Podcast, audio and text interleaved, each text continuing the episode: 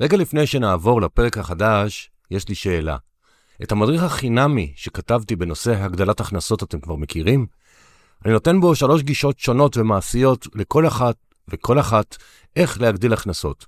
מוזמנים להוריד אותו באתר 2invest.co.il. בתקופת החיים בה אנו נמצאים כיום, חובה להגדיל את כמות ערוצי ההכנסות, וזה הרבה יותר קל ממה שחושבים. במדריך יש דוגמאות רבות ופרקטיות לכל גישה, והכי טוב זה לפעול בכולן כמו שאני עושה, וכל אחד יכול. להורדה בחינם באתר 2invest.co.il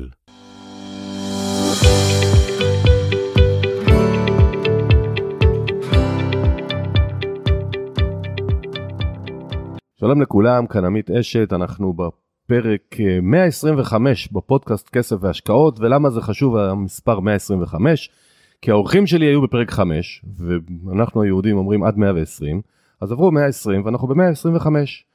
אז הפעם יהיה לנו פרק על השקעות, זוגיות בריאה, צמיחה כלכלית, מתמדת ועוד ועוד, והאורחים שלי הם עמית והגר, שלום לכם. היי. בוקר טוב. אנחנו אז... ממש שמחים uh, להיות פה שוב. אני תמיד שמח לארח. ועמית והגר היו בפרק 5, זה היה מתישהו בסוף שנת 2018. ואנחנו נשתדל לא לחזור על דברים, ואתם מוזמנים ממש להאזין גם לפרק 5.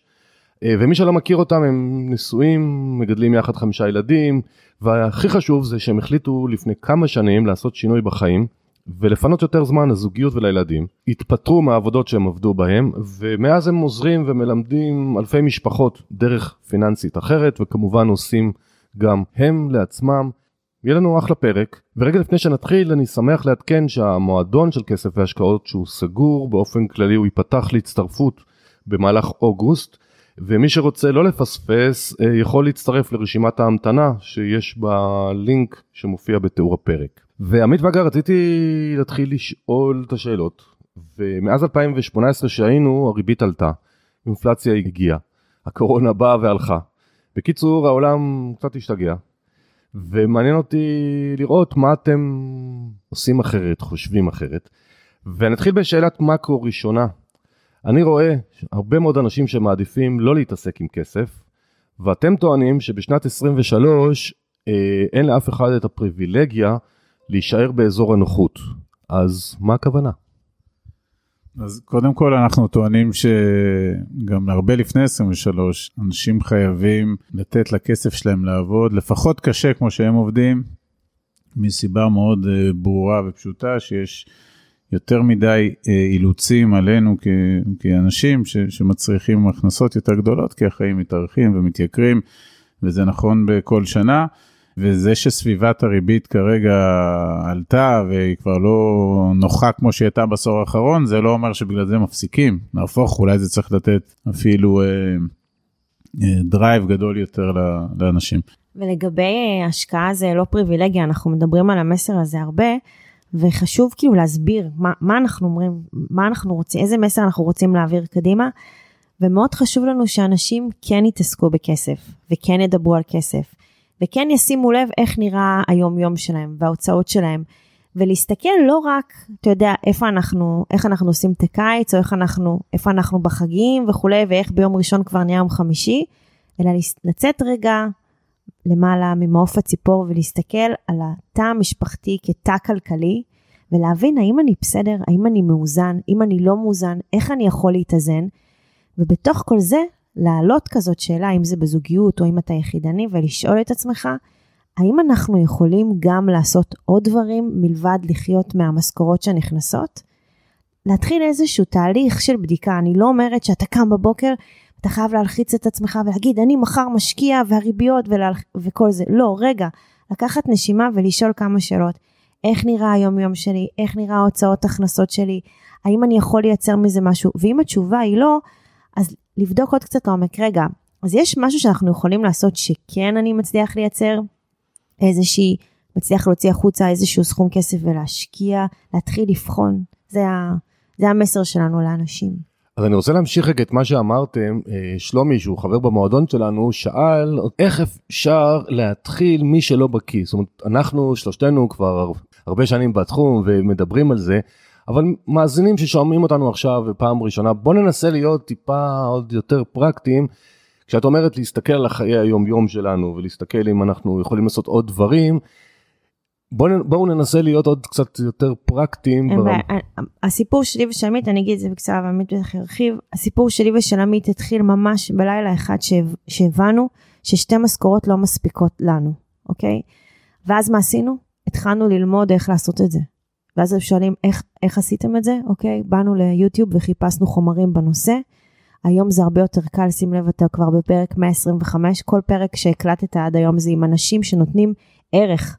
אין פרק אחד אצלך שלא אפשר ללמוד ממנו משהו וממש לצאת לדרך ביום שאחרי, אז הנה, כבר אתם שואלים איך לעשות את זה, שימו עמית אשת, פרק אחד עד פרק 125 ותתחילו ללמוד.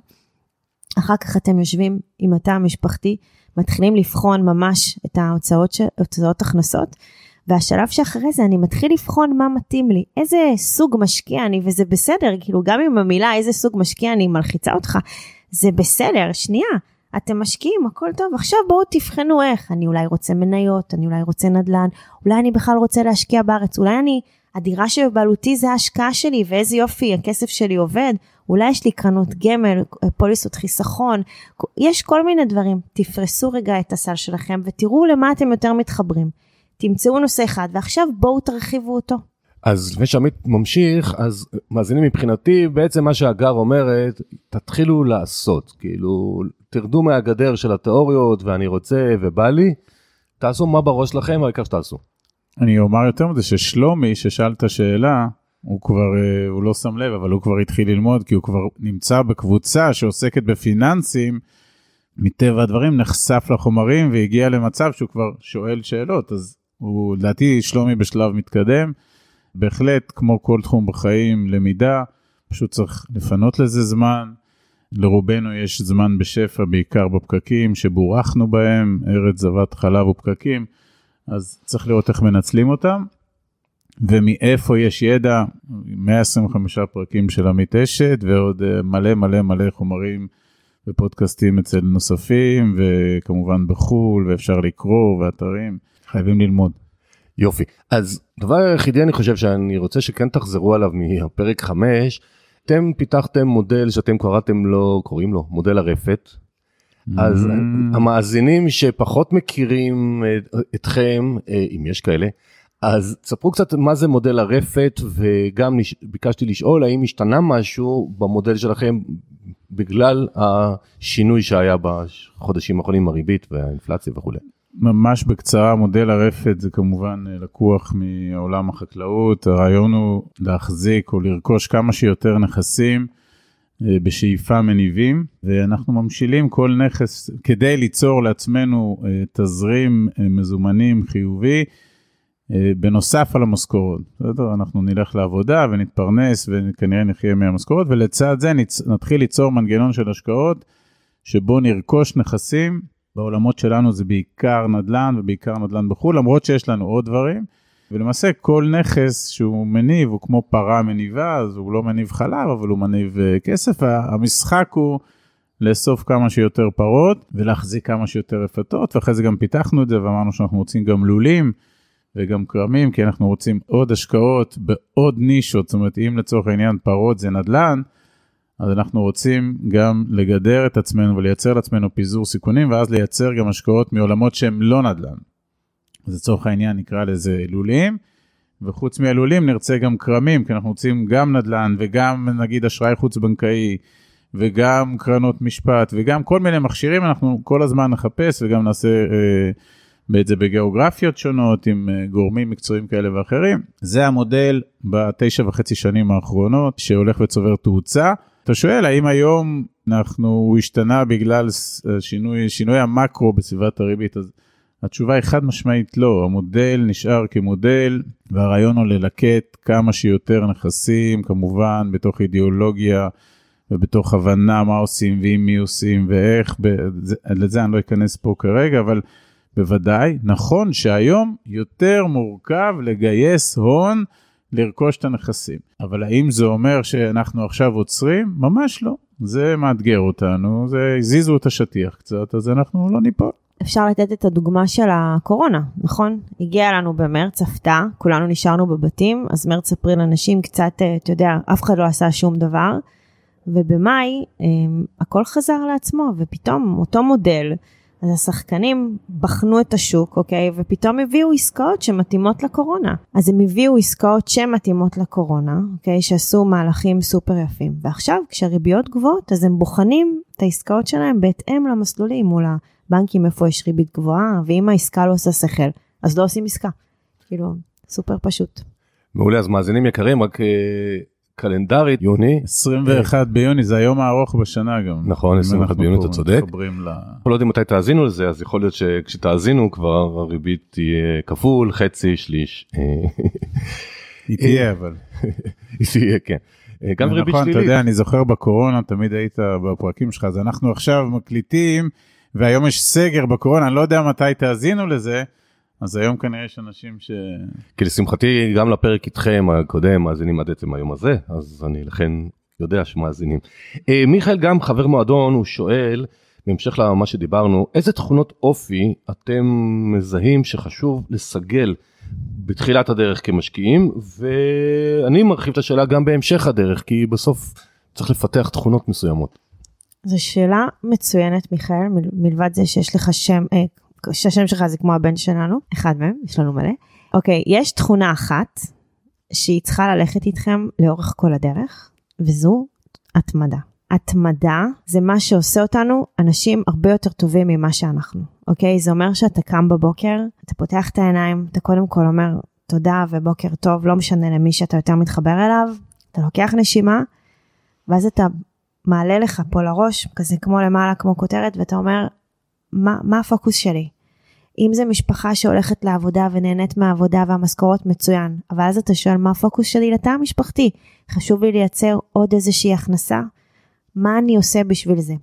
ואז כל היום שלך וכל השבוע שלך, כל החודשים הקרובים, כל הטרמינולוגיה בבית צריכה להיות סביב הפוקוס הזה.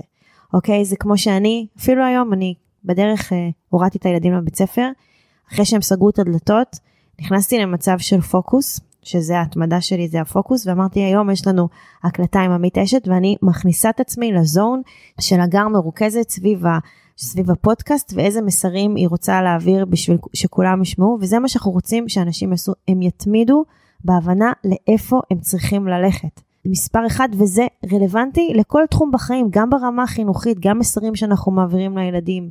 הכל, אם אתם מתמידים, מתמידים בהכל וזה עובד.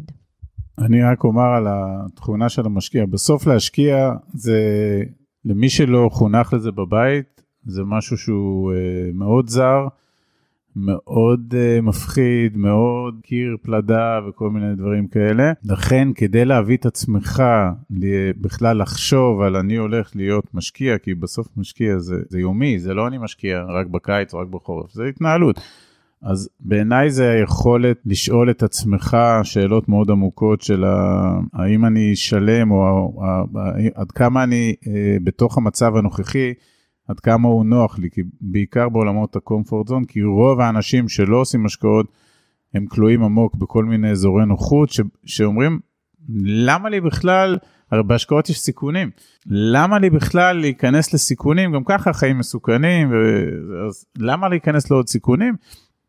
אז היכולת לאנשים קצת איפשהו לצאת החוצה מעצמם ולהסתכל רגע לתוך החיים שלהם ולשאול שאלות של האם איפה שאני חי והסביבה שלי זה, זה המקסימום שאני יכול לייצר לעצמי ול, ולמשפחה שלי. ומפה מי שבאמת יסתכל על זה יראה שלא, שזה לא המקסימום וזה צריך להניע אותו להתחיל לעשות מהלכים שיעזרו לו להשקיע. אז זה יטפל לו בפחדים ובחרדות ובבורות ובכל הדברים האלה.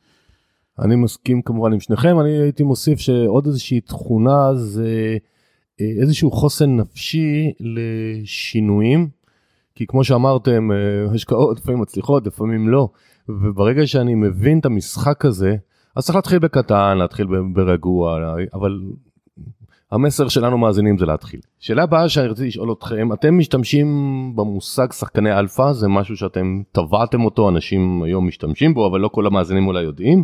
אז תסבירו לנו בבקשה מה זה מבחינתכם ההגדרה של שחקני אלפא. אני רק אומר שאנחנו נכון, אנחנו מדברים בשחקני אלפא ואנחנו מדברים במודל הרפת ואנחנו מתים על זה. ואנחנו גם מרגישים שאנשים נורא מתחברים כי זה עוזר קצת לפשט את המורכבות הכל כך מפחידה בלצאת להשקיע ואז יש לנו אתה יודע קבוצות וואטסאפ עם, אה, עם חברים אה, מהקהילה שלנו וכזה ואז פתאום הם כותבים לנו חבר'ה יש לנו הפרה הראשונה בידינו אוקיי? ואז אני שולחת להם כזה מו וכאילו יש vibe כזה מאוד אה, שמח סביב זה.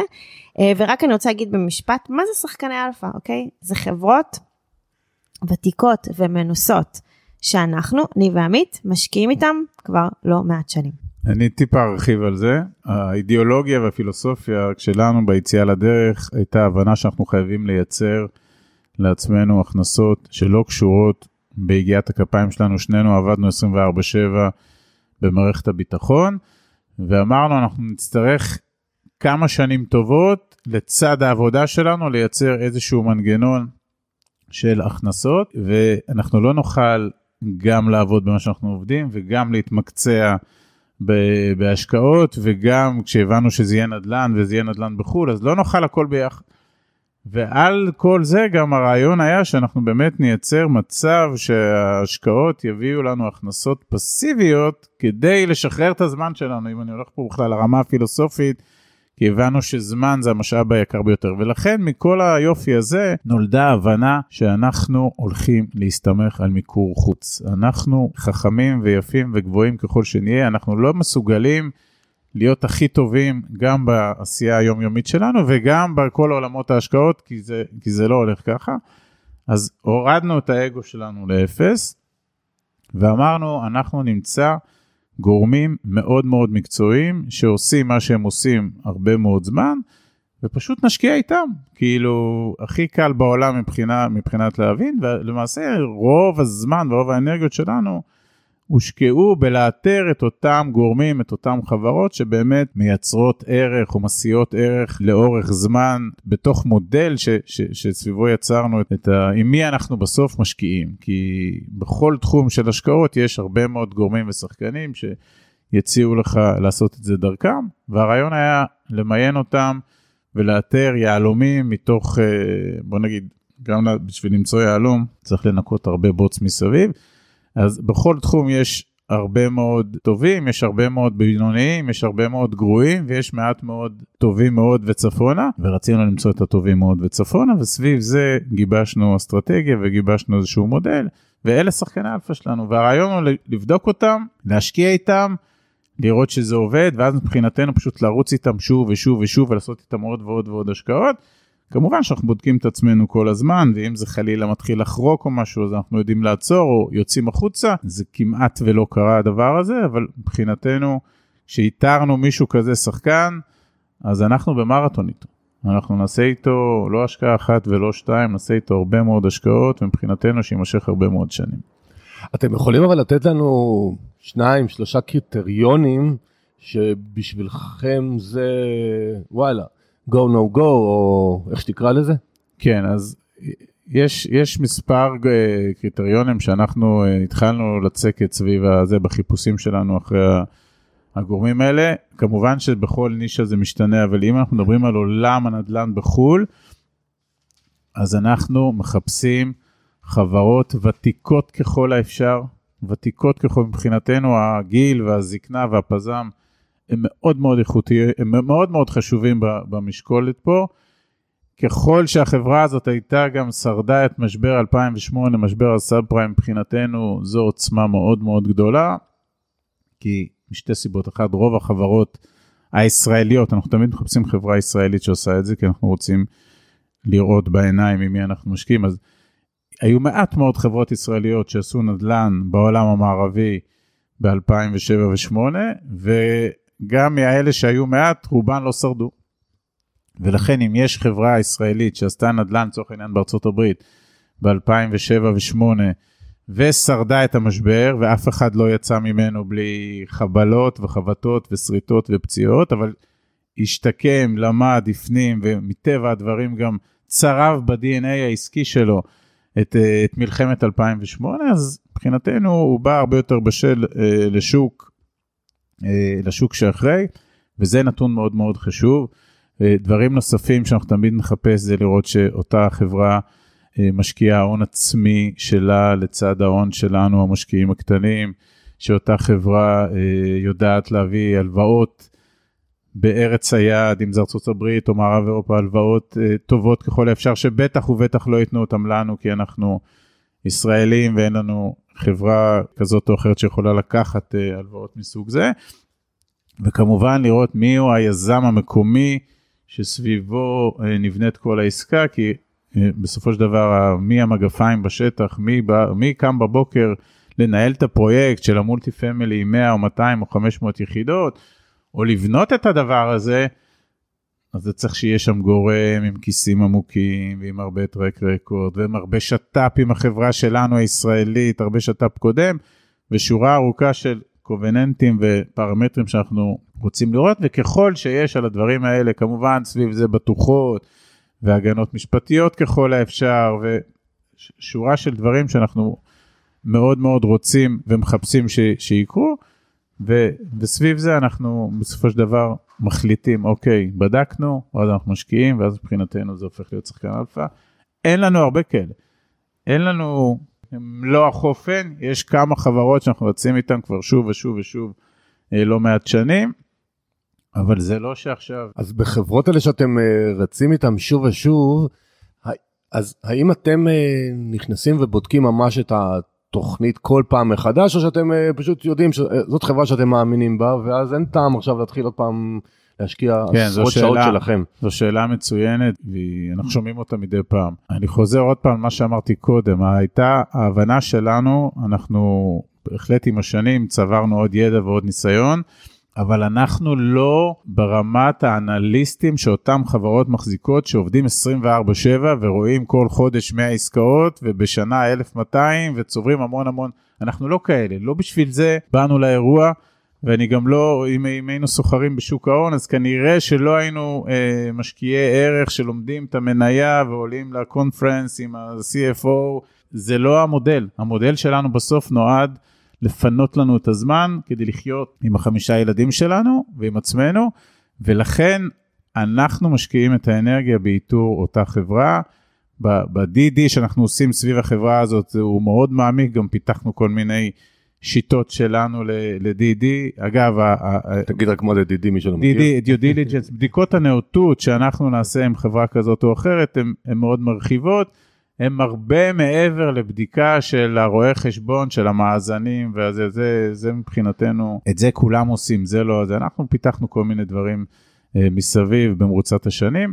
אז ביום שהחלטנו שחברה היא כזאת והשקענו בה, מה שנקרא, נכנסנו פנימה עם הכסף שלנו, ואנחנו נותנים בהם את אמוננו ומבטחנו. אנחנו לא בוחנים כל עסקה ומדקדקים ויורדים ללב הזה, אנחנו בהחלט נסתכל על האקסל ונבין אותו ונשאל זה, אבל האנרגיה היא בלאתר את החברה, שכזכור עושה את מה שהיא עושה הרבה מאוד שנים, לעתים עשרות וקרוב למאות, אפילו מאות פרויקטים קודמים, ולכן, עם כל הצניעות שלנו והאגו הקטן שלנו, אני לא אלך בסוף. כמובן שאם נראה משהו שהוא נורא נורא חריג ולא עושה שכל, אבל זה לא, זה לא יכול להתאים. כי אם, אם הם ייקחו פרויקט שהוא נורא חריג ולא עושה שכל, אז הם כאילו פגעו בעצמם במודל העסקי שלהם, וכזכור יש להם גם כסף בפנים.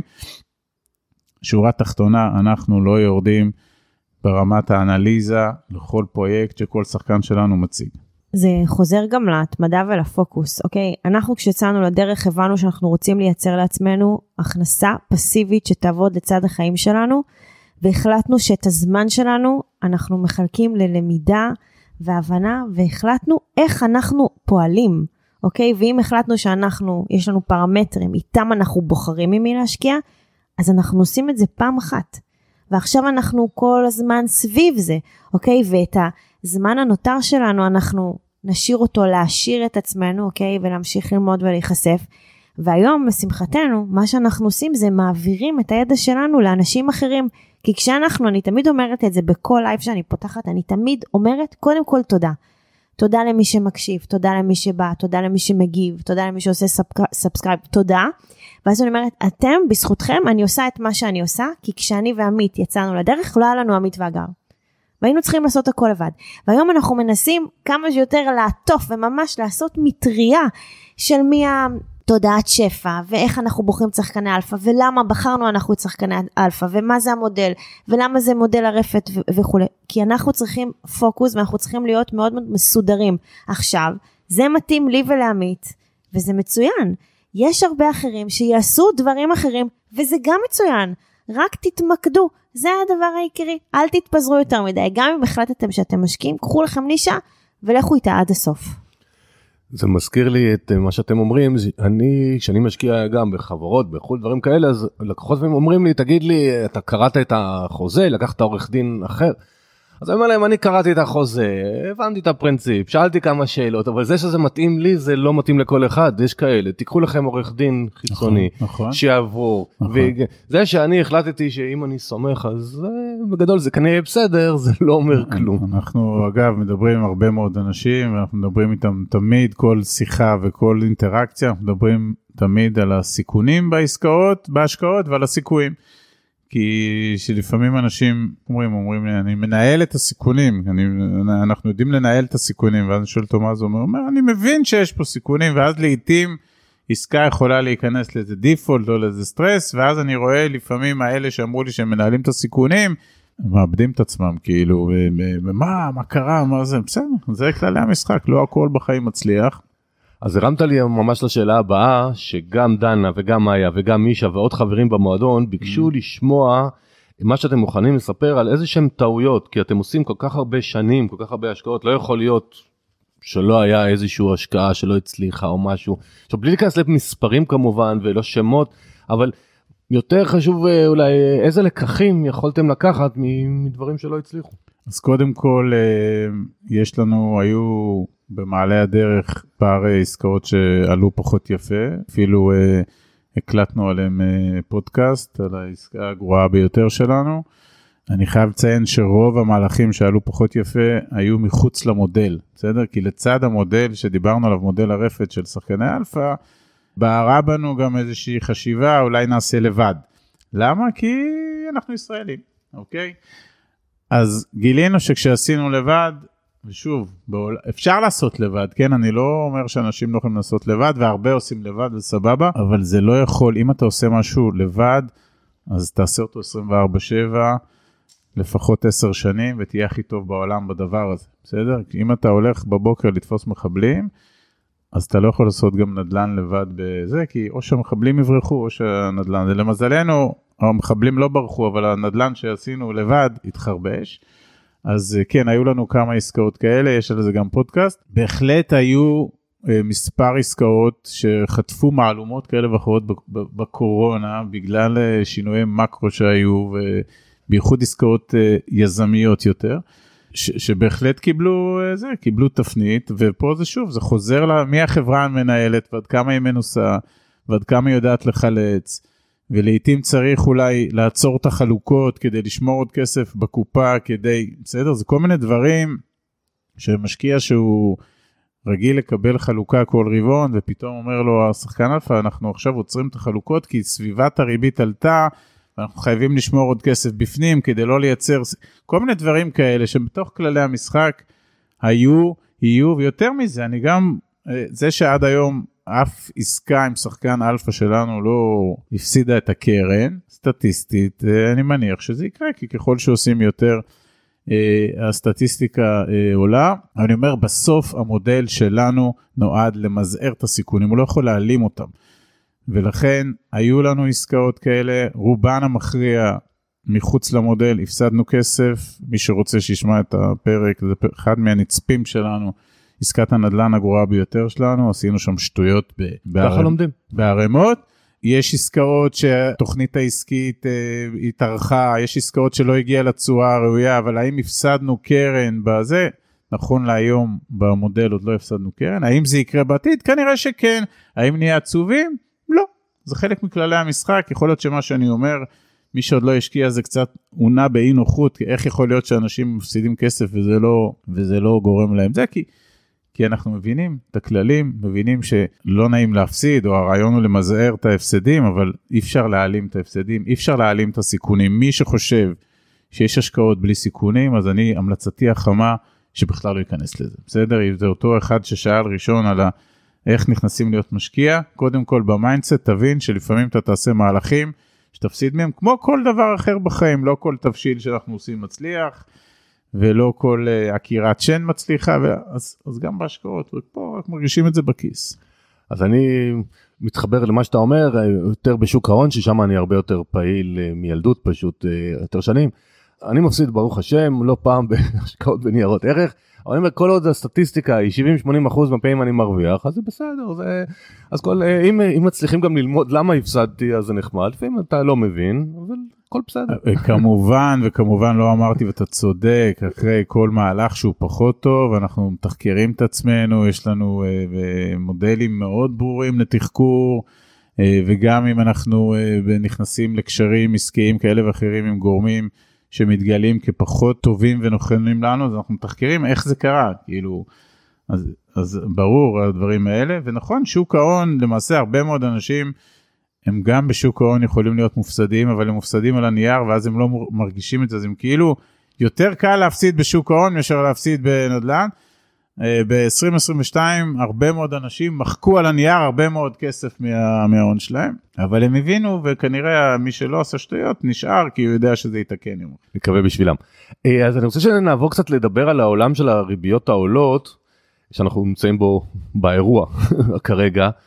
אז אה, נגיד רוני שואל האם לדעתכם עדיין כדאי לבצע מינופים לטובת השקעות בקרנות נדל"ן ואיך לבחון את זה כי היום סך הכל בהרבה מאוד מקומות הריבית שאתה משלם היא דומה לתשואה פחות או יותר אז איך אתם מתייחסים לזה היום? אין ספק שסביבת הריבית שעלתה בשנה האחרונה הכניסה תנה שהוא מאוד משפיע על ההשקעות במודל שלנו בעיקר בעולם המינוף כי למי שיש הון עצמי אז בעיניי זה פחות רלוונטי כי הוא נכנס עם ההון עצמי בכל מקרה בעסקאות שאנחנו עושים. אז יש מינוף שמביא שחקן האלפא ויש שכל בתוך המינוף הזה, אבל הרבה מאוד אנשים, כולל אנחנו, עשינו בשנים האחרונות הרבה מאוד השקעות מתוך מינוף, ממכשירים פיננסיים כאלה ואחרים, אני אזכיר קרן השתלמות וקופת גמל השקעה ופוליסת חיסכון, בכל המכשירים האלה אפשר היה להתמנף עד 80% בפריים מינוס חצי, לפעמים בבלון מלא לשבע שנים. עכשיו, כשהפריים היה 1.6 והיינו מקבלים את הכסף תמורת 1.1, אז אה, איך נאמר בשיר, אלי אלי שלא ייגמר לעולם. לשמחתנו, אנחנו הספקנו מ-2014 עד 2022 ליהנות מהריביות האלה. כרגע המצב השתנה. עכשיו, האם זה אומר שעוצרים הכל ומחכים שהריבית תחזור איפשהו לעולמות האפס? לדעתי לא. האם זה אומר שצריך להבין הרבה יותר טוב איזה הלוואה אנחנו לוקחים אל מול איזה השקעה בעולם הסיכון תשואה?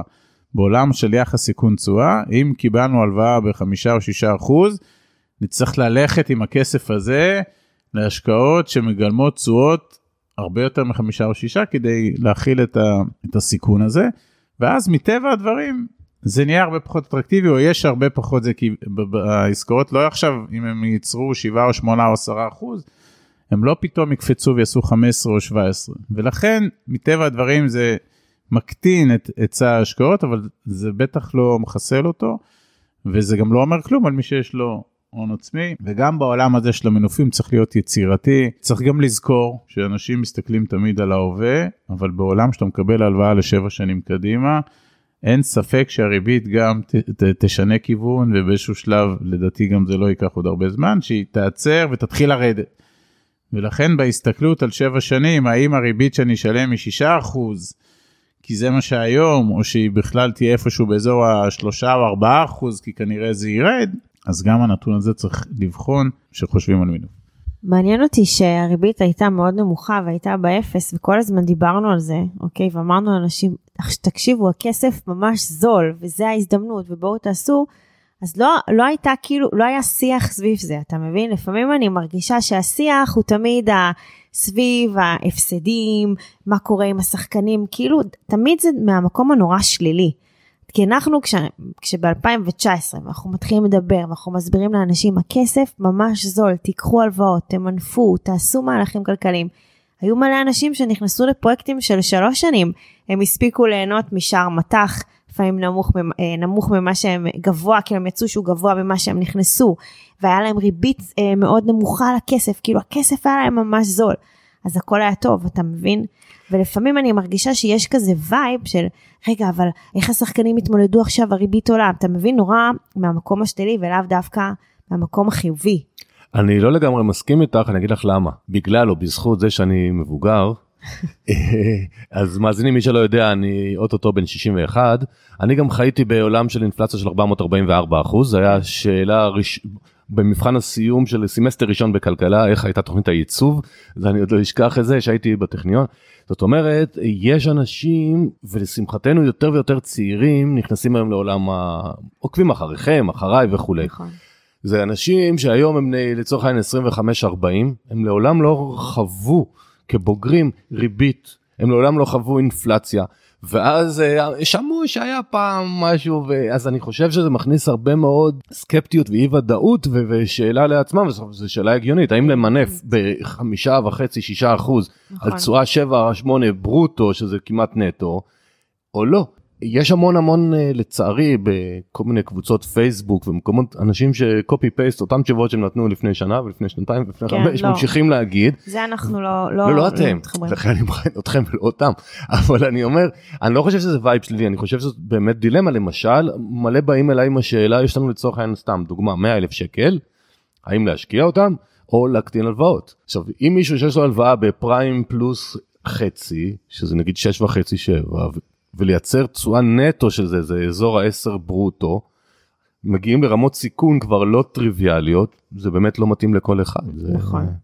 אין ספק. אנחנו, אני לגמרי מתחברת למה שאתה אומר וזה לא מתאים לכל אחד, וזה עוד פעם חוזר לשאלה ש... שאתה שואל את עצמך, למה אתה עושה את מה שאתה עושה ומה המטרה העיקרית. וכמובן שאם יש הלוואה למול השקעה, צריך לבדוק לעומק איזו השקעה.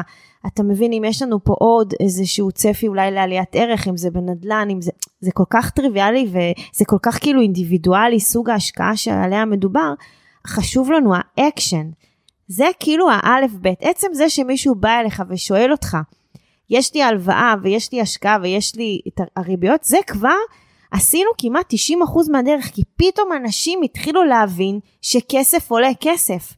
ש, שזה אני כאילו, אני נפעמת מזה, אפילו אני צילמתי סרטון שאיזה חברה אמרה, חבר'ה, אנחנו נשלם לכם, אנחנו נשלם לכם ריבית יותר גבוהה מה, מהמינוס. ואז אמרתי, יא, יופי, פעם ראשונה שמישהו אומר לאנשים, אתם יודעים שאתם משלמים על המינוס ואתם משלמים עליו הרבה, זה פעם ראשונה, אנשים לוקחים הלוואות בלי בכלל להבין איזה ריביות הם משלמים, ולפעמים זה ריביות שהן דו ספרתיות. הלוואי שזה היה הפריים פלוס, הלוואי. שאלה שמסקרנת אה, אותי וגם מאזינים, אני מנחש, על קניית דירה יחידה בישראל, לא אומר דירות להשקעה, דעתכם אה, נכון ל-2023. לנו יש אידיאולוגיה מאוד ברורה בנוגע להחזקת נכס בבעלות. אנחנו טוענים שאנשים צריכים קודם כל להיות עשירים ואחר כך לקנות את הבית היקר. ומה שקורה בארץ זה בדיוק הפוך. אנשים קודם כל קונים את הבית היקר, ואחרי זה לא מצליחים להיות עשירים.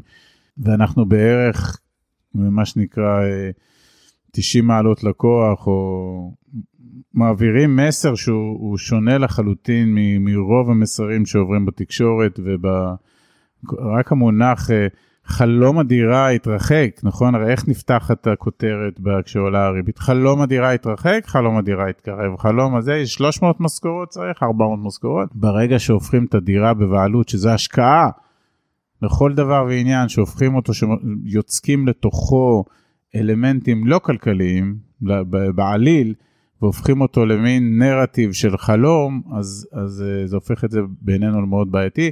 בשורה התחתונה, בחינה כלכלית, פיננסית, מהניסיון הלא מועט שלנו, אם יש לי הון עצמי שאני יכול להשקיע אותו אל מול הון עצמי שאני אצטרך עליו לקחת משכנתה ולמעשה לקבור אותו בבית שאכן, אגב, הוא לא בבעלותי, הוא בבעלות הבנק, כי הבנק עם שיעבוד בכיר עד שאני לא אסיים את המשכנתה, שזה כנראה ייקח לי 30 שנה, אבל לא משנה, האם אותו מיליון שקל שיש לי, האם ללכת איתו ולהשקיע ולייצר ממנו הגדלת הון עצמי ותזרים שיהיה המשכורת הנוספת בבית שיעזור לי עם יוקר המחיה, זה אופציה א'.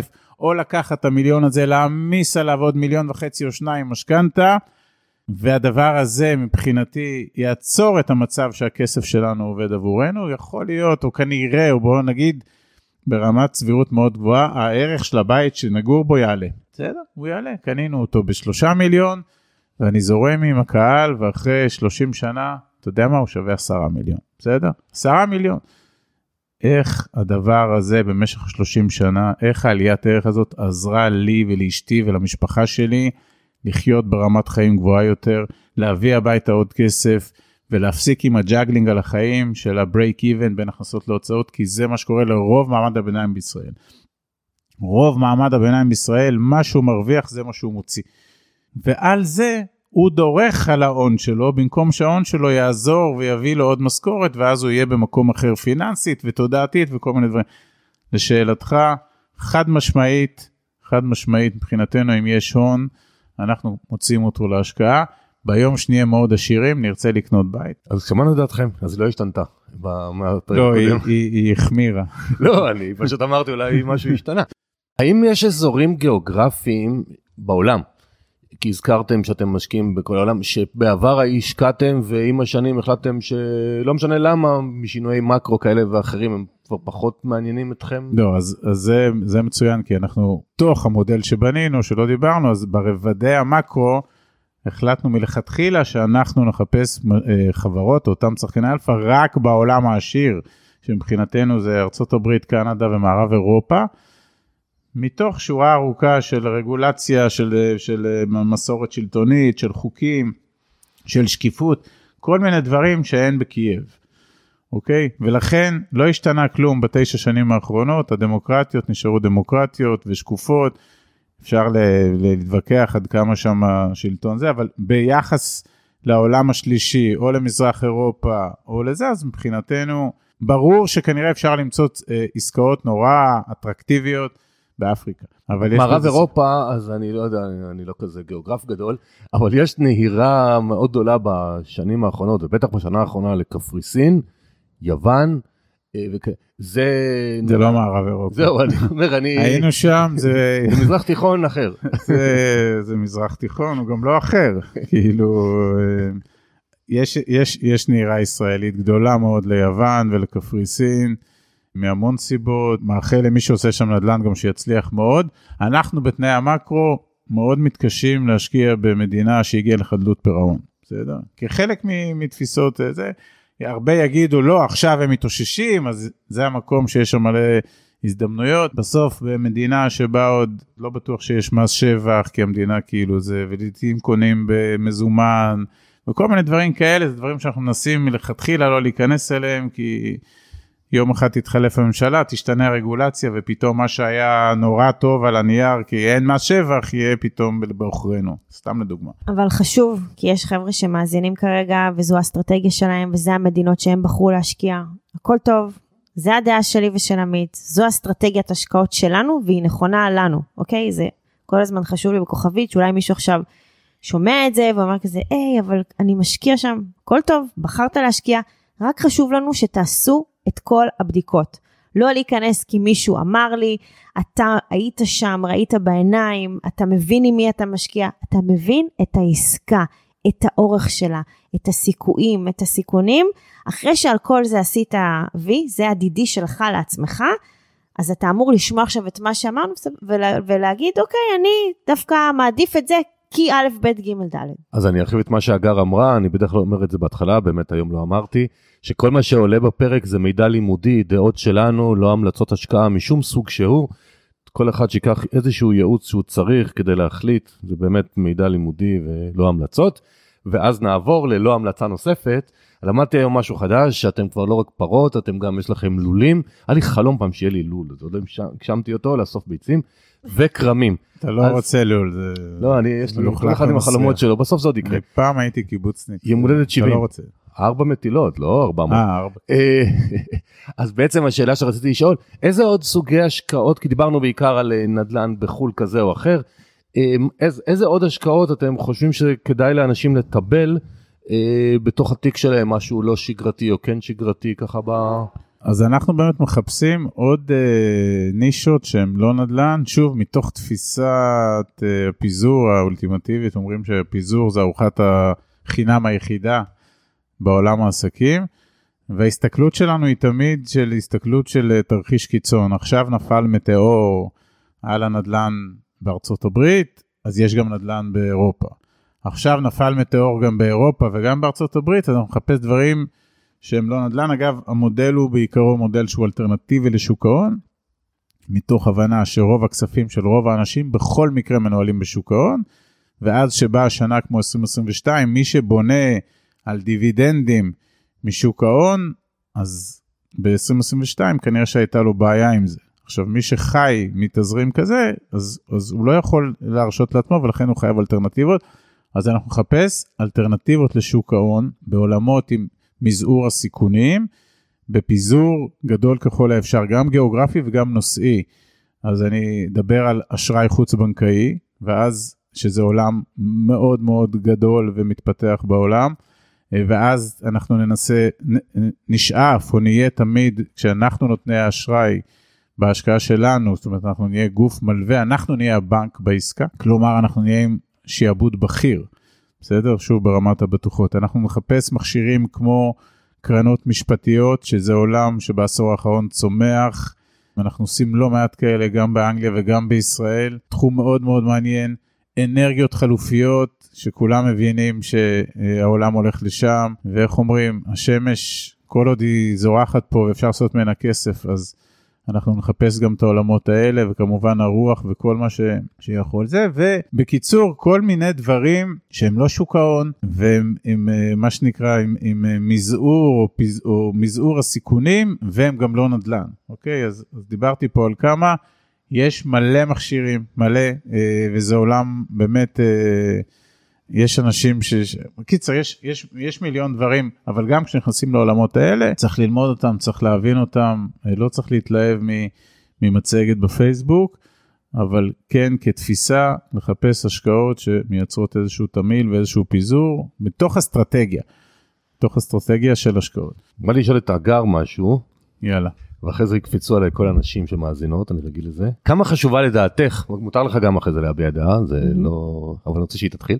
כמה חשובה לדעתך המעורבות של שני בני הזוג? מהניסיון שלי כמעט בכל תא משפחתי יש או הגבר או האישה עושים את היום יום, אבל בחלקם השני או השנייה לא מעורבים. אוקיי, okay, זה לא יכול לעבוד אם רק צד אחד, אה, צד אחד דוחף, כי אני באמת, אני, אני כל הזמן מדברת על זה ומתעסקת בזה, וגם שתדע שאנחנו עולים לפגישות, אנחנו עולים עם שני בני הזוג, אוקיי? כי כמו שעסקה יכולה להצליח, ואיזה כיף, אנחנו שמחים ביחד. עסקה, כמו שדיברנו על זה, יש לה, יש לה סיכונים, ואז מה קורה שאנחנו מתמודדים עכשיו עם, איזושהי, עם איזשהו דיפולט, אוקיי? אנחנו לא רוצים שאחד מבני הזוג יגיד, היי, מה עשית? ואז הוא יגיד, אז איפה היית שאני דיברתי איתך על כסף? תקשיבו, כסף, כמו שאמרתי, זה חלק נוסף מהתא המשפחתי. תקרא לזה עוד ילד, תקרא לזה עוד בן זוג, אני לא יודעת, איכשהו תעטפו את זה, אבל הכסף הוא משהו שאנחנו מתנהלים איתו, אנחנו מדברים עליו, הוא חלק מהשיח היומיומי, וחייבים את שני בני הזוג. לצערי, אני נתקלת בלא מעט גברים, אוקיי? שיותר דומיננטיים, ואנחנו עוצרים את זה, ואנחנו אומרים, חבר'ה, זה לא ככה, אוקיי? זה שאתה תלך עכשיו, תעלה לכנס, או תלך לפגישה עם השחקן אלפא לבד, לא עשית בזה כלום. איפה היא? או איפה הוא? ומה שכן אני רוצה להרים פה לכל הנשים, כי יש לנו כמה נשים מאוד מובילות בתחום, חלק חברות גם מאוד טובות שלי ושלך, שאני עפה על התכנים שלהם והדברים שהם עושים. אבל כשבאה אישה שהיא זאת שיוזמת ומובילה, היא מעיפה את התא המשפחתי. ובזה אנחנו נתקלים לא מעט, והן עולות, והן עושות סדר, ו... ואני אומרת, איזון, אוקיי? אני לא צריכה שהאישה תהיה מאוד דוחפת, ואני לא צריכה שהגבר יהיה מאוד דוחף. אני צריכה שזה יתנהל ביחד. ואם אחד מבני הזוג מרגיש שמישהו קצת הולך אחורה, ואמרתי את זה גם לא מעט פעמים, תעצרו שנייה לשאול איפה, באיזה מכשול הוא נתקל, איזה בריקדה כרגע עומדת מולו והוא לא מצליח לעבור אותה. אל, אל תזה, אל תנסה להעביר אותו בכוח, תהיה המנטור שלו, תעזור לו לעבור ותראה שאיך לאט לאט המחסום, הבריקדה, הכל מטשטש ואתם ביחד יוצאים לזה, גם אולי הוא רוצה נורא לעשות שינויים והיא לא רוצה, וגם יכול להיות שהתשובה בסוף שתחליטו שאתם לא עושים את זה, וזה מצוין, אבל החלטתם את זה ביחד. אבל אם אתה חושב שכן, ואת חושבת שלא, ואתה מצליח להסביר לה את הלמה כן, ובסוף היא מבינה, אז, אז אתם כבר במקום אחר לגמרי, ואז זה, זה כוח האנרציה, זה גלגל שכבר אי אפשר לעצור אותו, ואתם רק תמריאו מזה. אתה רוצה להוסיף משהו? לא, הוא לא רוצה, אז אני אמשיך. אני אוהב אותך. אני אחסוך לו. עזוב, עמית, אני אחסוך לך. איזה כיף שאני רואה אתכם. אז ככה, לפני שאני מגיע לשאלת סיום, אז אני רוצה שתספרו למאזינות ולמאזינים איפה אפשר uh, למצוא אתכם, איפה אפשר לראות אתכם, אתם, אני יודע, אבל הם לא יודעים. טוב, קודם כל אנחנו, אני בשוק שזה כבר נגמר, כי תמיד שיחות איתך מרגישות לי כאילו זה שתי דקות רק התחלנו לדבר.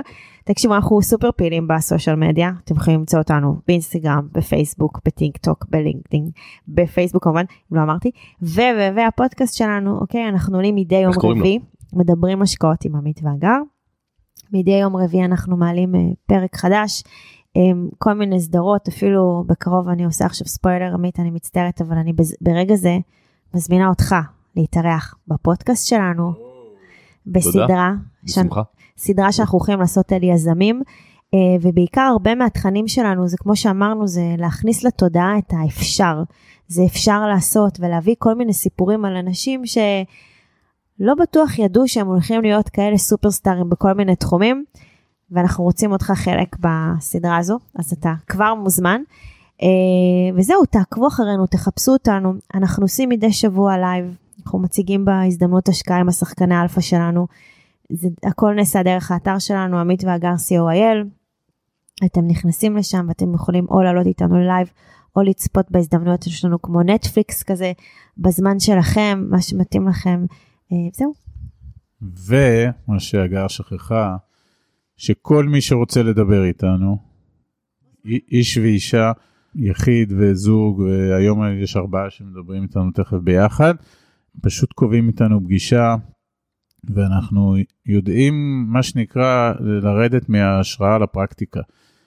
דיברנו עכשיו שעה בעיקר על השראה ועל mindset ועל תודעה ועל זה, אבל בסוף מי שבאמת רוצה לעשות מהלכים, אנחנו יודעים לדבר פרקטיקה. איך אנחנו יודעים לדבר פרקטיקה? כי אנחנו עושים אותה כבר כמעט עשר שנים. זאת אומרת, אנחנו יודעים לעזור לאנשים לעשות את הצעדים, גם כי אנחנו עשינו אותם בעצמנו. אז מי שרוצה, הפגישות איתנו הן ללא עלות, אה, או טלפוניות או בזום, יש שני סוגי פגישות, קובעים את זה דרך האתר שלנו.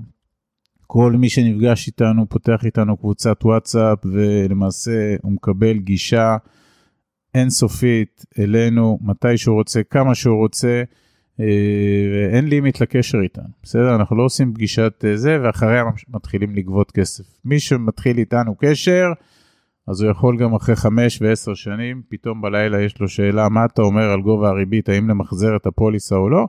אז הוא כותב, ויש כאלה. ששכחו שעשר בלילה, והם כותבים זה סבבה, אנחנו מבינים, אנחנו באמת מנסים לחלק את הידע ולשתף ולעזור מהניסיון שלנו. יופי, אז הגענו לשאלה האחרונה, ואתם עברתם אותה, לא זוכרים מה אמרתם.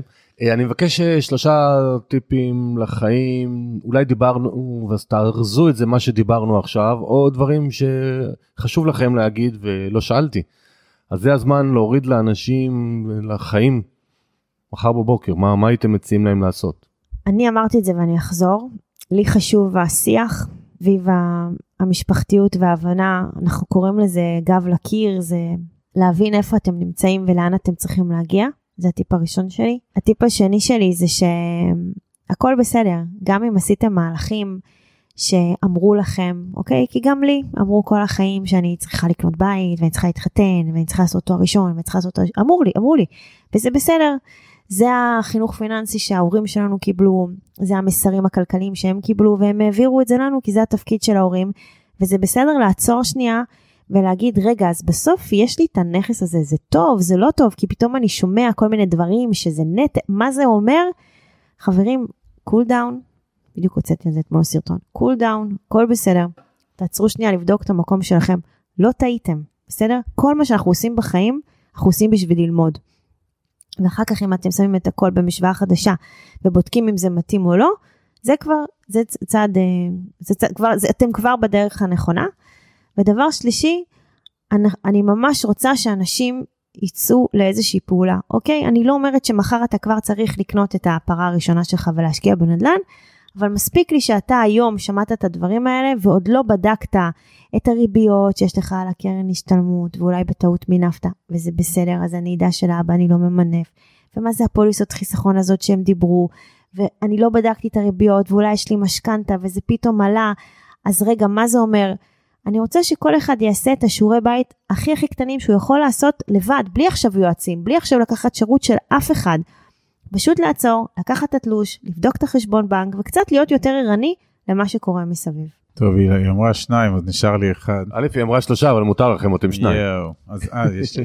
אני רוצה להגיד שאנשים צריכים להבין שהלא צפוי נהיה צפוי. זאת אומרת, אנחנו בעידן, אני כל הזמן אומר, אנחנו לא ב-1970. בסדר? אמנם עברו רק 52 שנה, 53 שנה מאז, אבל כל מה שקורה סביבנו השתנה. חטפנו פה מהלומה שאנחנו עדיין, אגב, בגלים שלה, של הקורונה, שהיא כאילו הייתה ונעלמה, אבל היא, שינתה סדרי עולם, ועוד אנחנו נרגיש את זה לדעתי הרבה מאוד שנים, גם בעולם הנדל"ני, בעולם המשרדים וכל זה, אבל זה, מי שלא התעורר בהשלכות של הקורונה וחזר לנמנם בקומפורט זון, אז עכשיו הוא התעורר מה-AI. בסדר? ומי שלא מבין שה...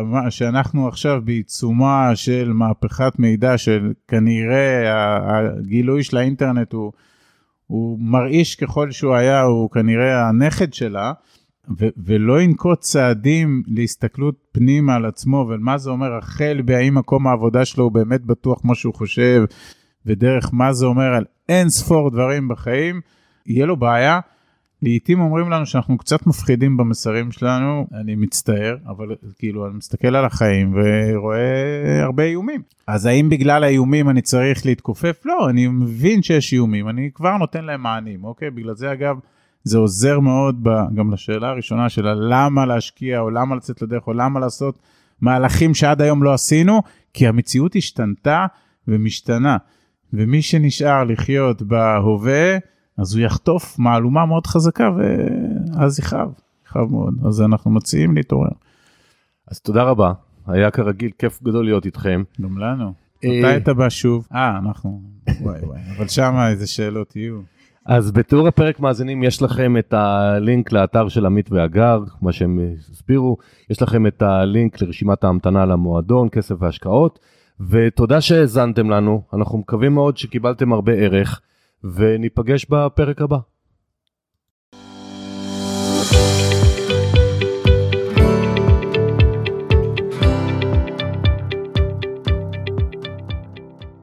מקווה שנהניתם והפקתם הרבה תועלת מהשיחה. לקבלת עוד ידע פיננסי פרקטי בשוטף, אני מזמין אתכם להצטרף אליי למועדון כסף והשקעות. במועדון צומחים פיננסית באופן פרקטי, יחד עם קהילה מיוחדת המורכבת מאנשים כמוך, המחפשים ידע מעשי, רעיונות, דרכים ליישום ואנשים להתלבט איתם. במועדון יש הדרכות פרקטיות סגורות שלי ושל אורחים, מפגשים פרונטליים וקבוצות וואטסאפ להתייעצות לפי נושאים. לפרטים והרשמה באתר 2invest.co.il אני מחכה לכם במועדון עם למעלה מ-100 חברים שכל חודש מתקדמים ונהנים לראות את הכסף שלהם עובד בשבילם. המשך הצלחה, ואשמח שתצטרפו אליי, 2invest.co.il, ואנחנו ניפגש בפרק הבא.